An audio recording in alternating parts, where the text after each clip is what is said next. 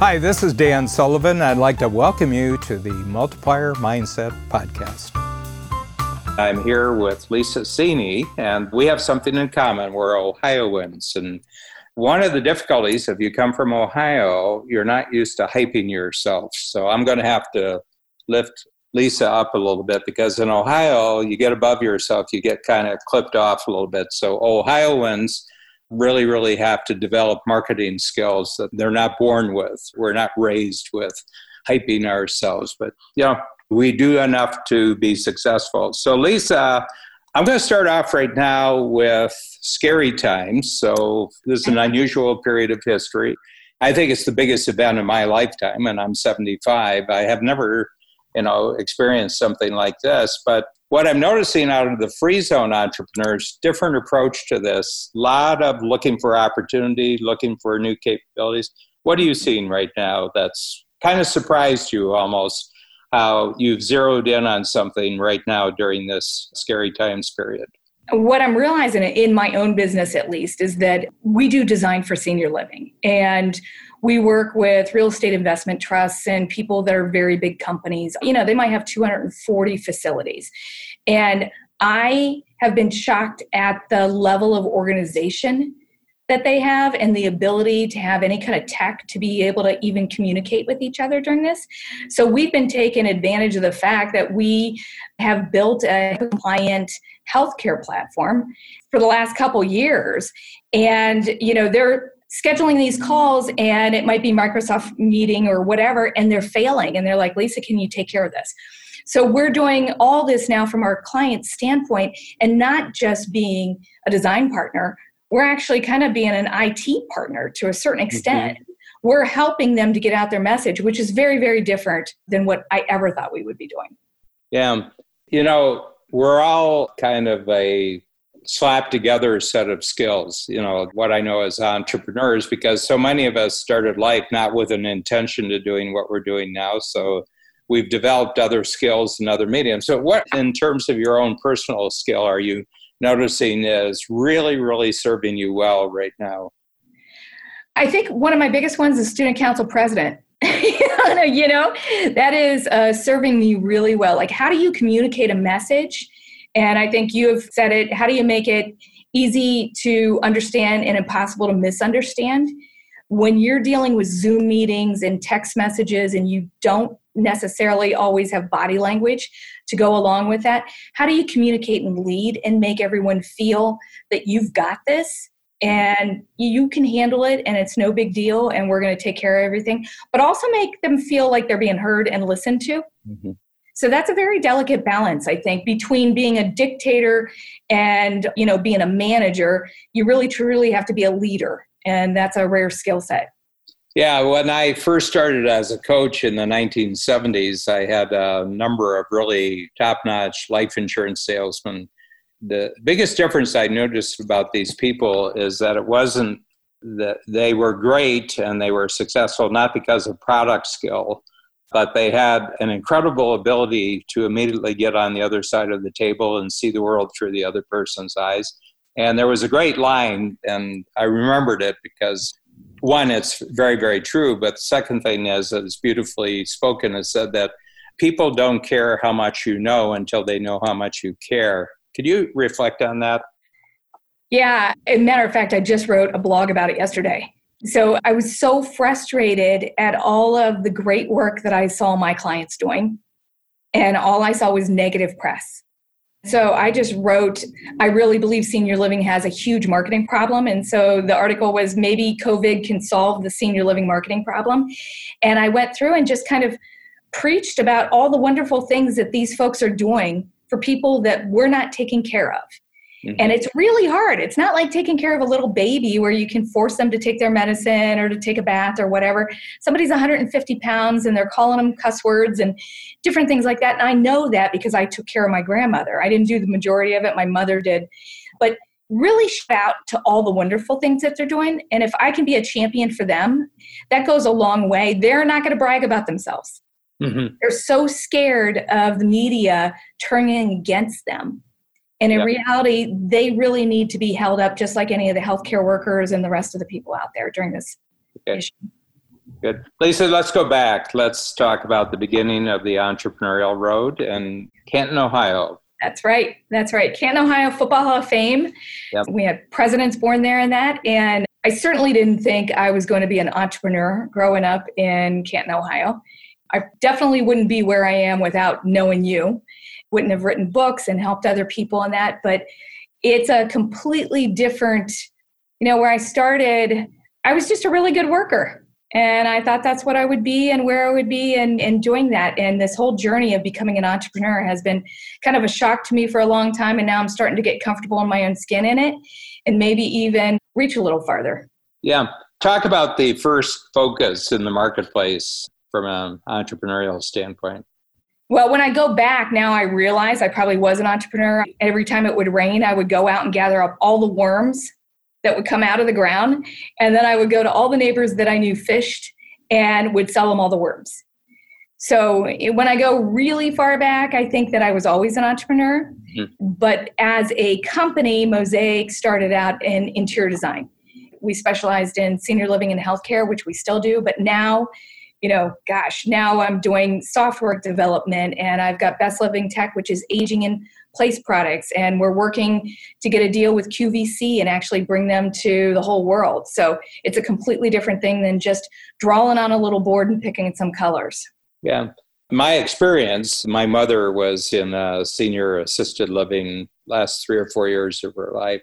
And my image of the whole industry is that it's kind of like government issue, boring buildings.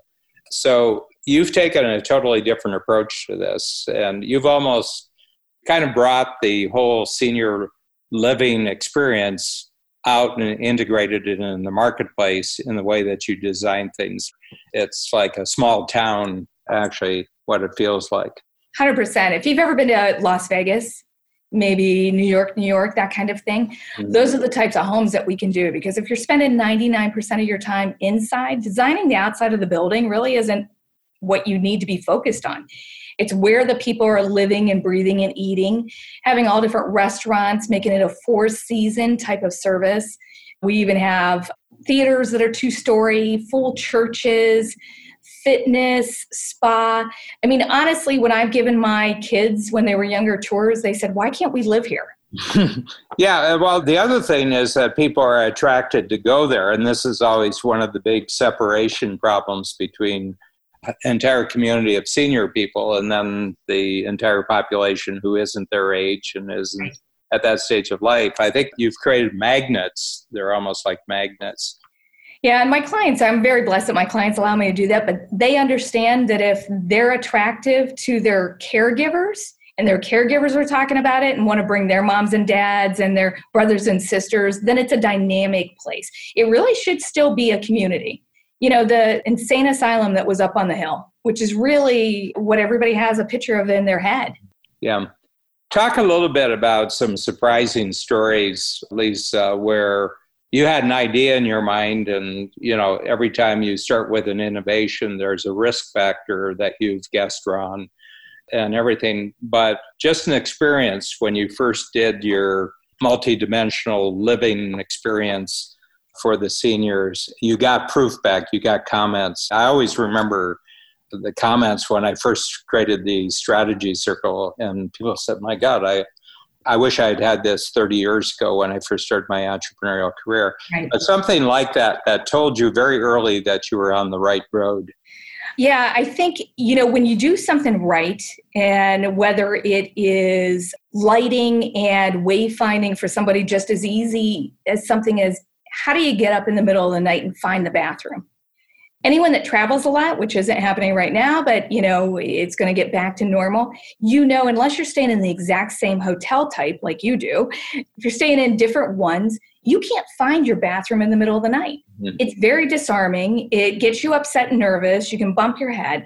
So, being able to design and use light and color and wayfinding to do something like that it seems like a no brainer, and everybody's like, why didn't we do that a long time ago? Those little types of things, which are very, very intentional, can make massive differences. You know, we know that if an older senior falls and breaks their hip, the odds are within two years they're going to die. Mm-hmm. So, and most of the time they're falling to get up in the middle of the night to go to the bathroom. Yeah, so, that kind of little shift doing lighting and wayfinding have just made an exponential difference and get people to listen. Just from your understanding of what life is like from the inside for someone who's senior. and I have to tell you, I'm 10 years into being a senior, and it's the first time that's occurred to me that I'm actually yeah. a senior. But I said, if it gets me to the head of the line, I'm. Why not? Why not? Yeah. yeah, I think our mentality in the US, Dan, and I talked about this a lot. I spent a summer in Italy just looking at how they did senior living, how people interacted. And what I found was that one, they didn't have the great big grocery stores, which I think are partially the downfall of the United States.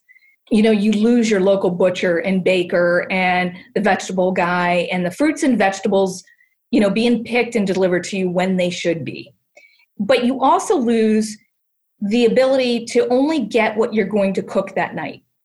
And there's a huge ritual, I think, in appreciating your food, in going and getting it, in picking it, and it's picking it right when you're supposed to, and then walking. And what I saw was old women that might be, you know, in their late 80s and they're walking across cobblestone streets and up and down stairs like in Cinque Terre where they're walking maybe 200 stairs and they're still doing it but they're just going it really slow and they're not thinking that they're supposed to be young they're not supposed to be looking like you know jane fonda or something like that when she was in her you know 40s it's not that they want to be sexy and in shape.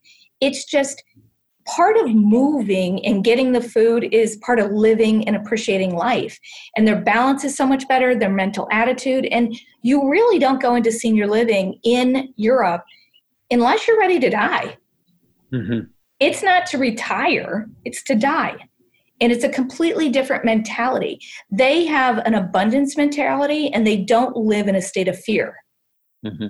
Well, it's almost like you've done uh, Howard Schultz because Howard Schultz worked for a company called Starbucks. You know, they were uh, wholesale beans, they were a roastery. And he had gone on trips to Venice and he just noticed the whole difference of the approach. First of all, it was espresso based mm-hmm. coffee culture, but it was a culture, you know, and yeah. coffee was never a culture in the United States. Right. You know, and I remember at Maxwell House, I could never understand, you know, why anybody in their right mind would ever drink coffee because American coffee was just not good coffee. Right. And then he saw that if you brought high quality beans and the presentation was great and the environment was great, but there was kind of like I don't think he named it, but there was a concept called the third space. You know, it's not private, it's not public, it's right. sort of a meeting place. And I think that that experience of being older, there's a culture that's just as full and dimensional for you when you're older as any other time in your life. I agree 100%. And I think that's too why their mental health is better. If you look at what Italy is going through right now, you know they're trapped. And the videos that i see are them singing and laughing and dancing and being in community. It's a fantastic attitude. Yeah. Out of kind of any group they have the group to be going woe is me and why are we trapped? and this is so awful. And instead they're just laughing and singing and it's just a wonderful spirit well the other thing 70 and 80 year olds in italy remember the bad old times the 10 to 15 years after the second i mean Italy was flattened. Yep. Uh, and they grew up in that.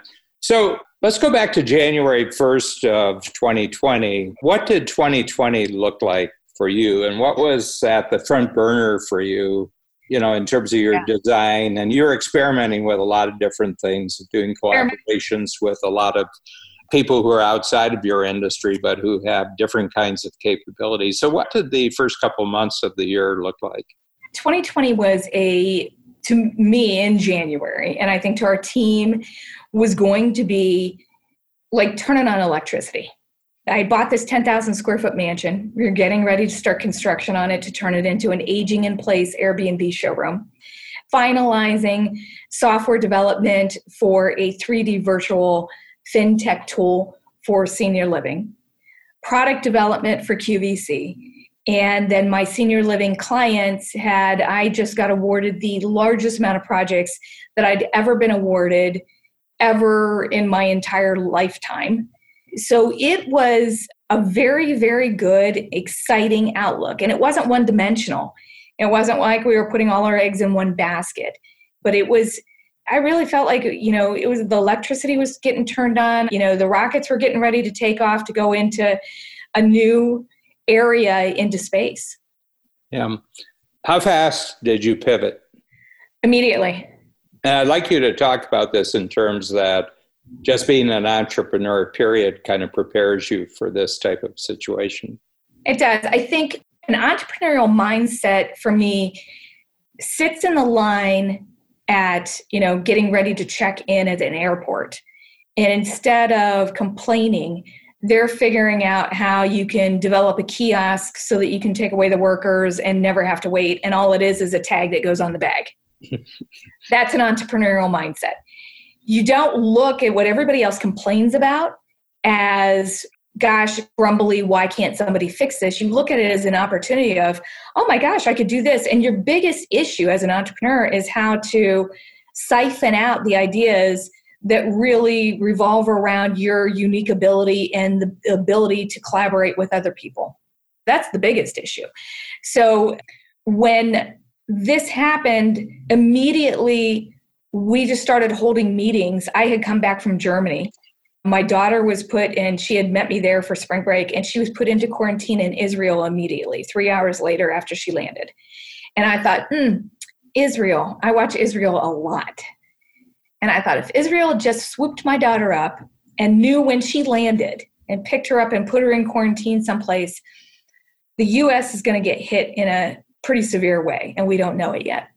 So we immediately got our team together. We got our digital platforms in a format that our clients could see them. We made sure all of our team was aligned. We asked ourselves what fear points our clients were going to be going through and what could we solve for them. Sent emails out to all of them and said, look, we're not shutting down. You don't have to worry about that. We've got you covered just even take that off the table.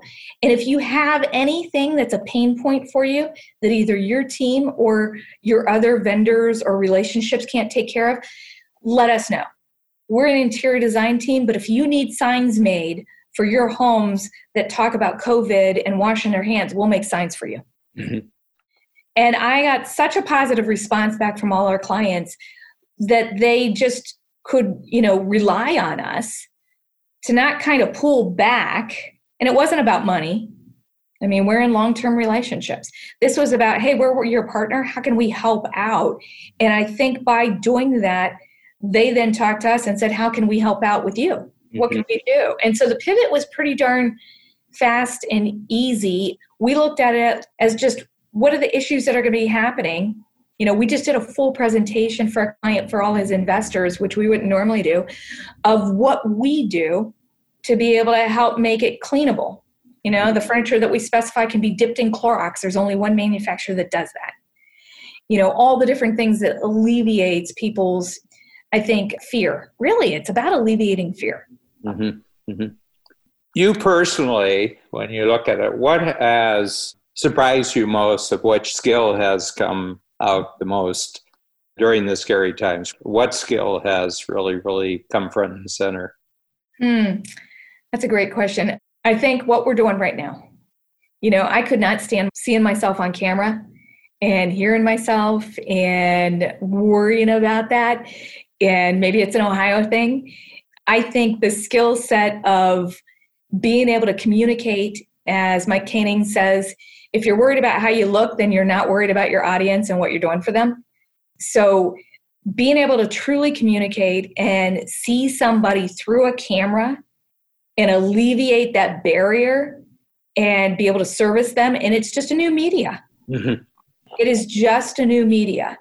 And then helping those that are, you know, your clients or your staff that's not comfortable. I mean, immediately the first thing I did is when we were having our platform meetings with you know our video conferencing is i would see people didn't have their video on. And i said uh-uh. The rule is you have to have your video on. Mm-hmm. next time i did it with our clients didn't have their video on. And they said well we don't want to be seen. And i said i'm sorry but you need to be seen. Mm-hmm. we all need to see each other. We all need to feel vulnerable and we all need to read each other's body language or it's not going to work Mm-hmm. And so I think being able to also, you know, have the, I don't know, the rudeness to be able to say that to your clients, but knowing it's for the better. Yeah. Surprisingly, what I've noticed, because, you know, I mean, I did a lot of video work before this started, but what I've noticed is that things have gotten more casual and more informal over the four or five weeks. I'm noticing that a lot of humor has come into the situation. I've noticed that there's a comfort level, and I was talking to David Reiling, who's a banker, and he said it's really, really interesting that going to see your banker was a formal activity.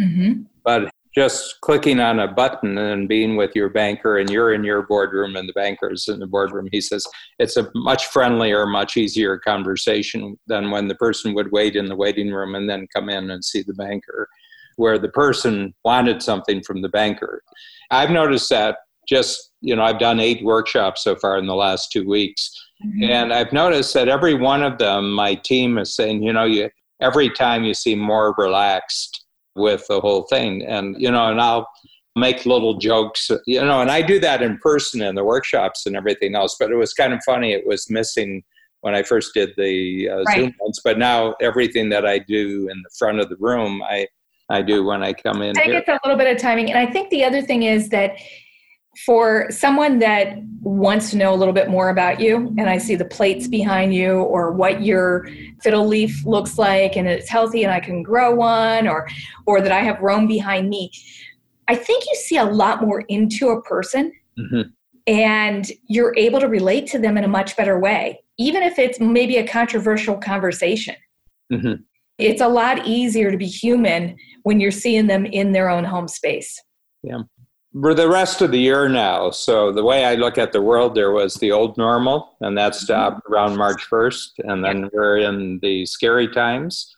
And at a certain point, the all clear whistle is going to blow, and right. we're going to be able to congregate and mingle, and all the different dimensions are returned to us. What do you think is going to stay from this that changed because of these scary times in your business? I'm talking. What do you think is going to permanently be there even though it was sort of temporary or it seemed like it was temporary what do you think is going to stay?